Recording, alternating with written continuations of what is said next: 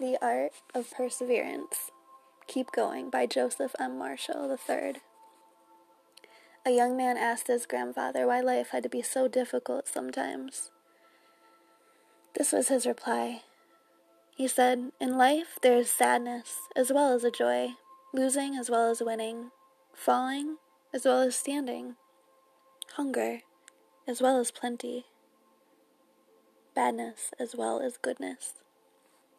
I do not say this to make you despair, but to teach you reality.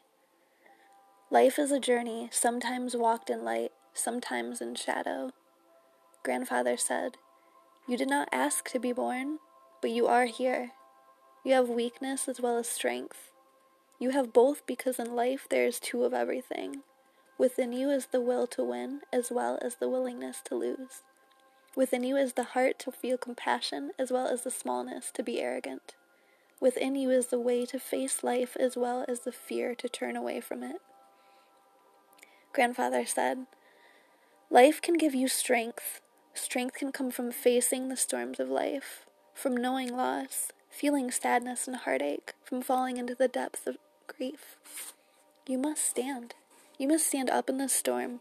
You must face the wind and the cold and the darkness when the storm blows hard, and you must stand firm, for it is trying to knock you down. It is really trying to teach you to be strong. Grandfather said, Being strong means taking one more step towards the top of the hill, no matter how weary you may be. It means letting the tears flow through the grief. It means to keep looking for the answer through the darkness of despair is all around you.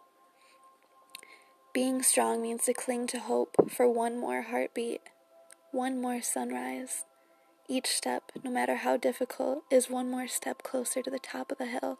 To keep hope alive for one more heartbeat at a time leads to the light of the next sunrise and the promise of a new day. Grandfather says the weakest step towards the top of the hill, towards the sunrise, and hope is stronger than the fiercest storm. Keep going.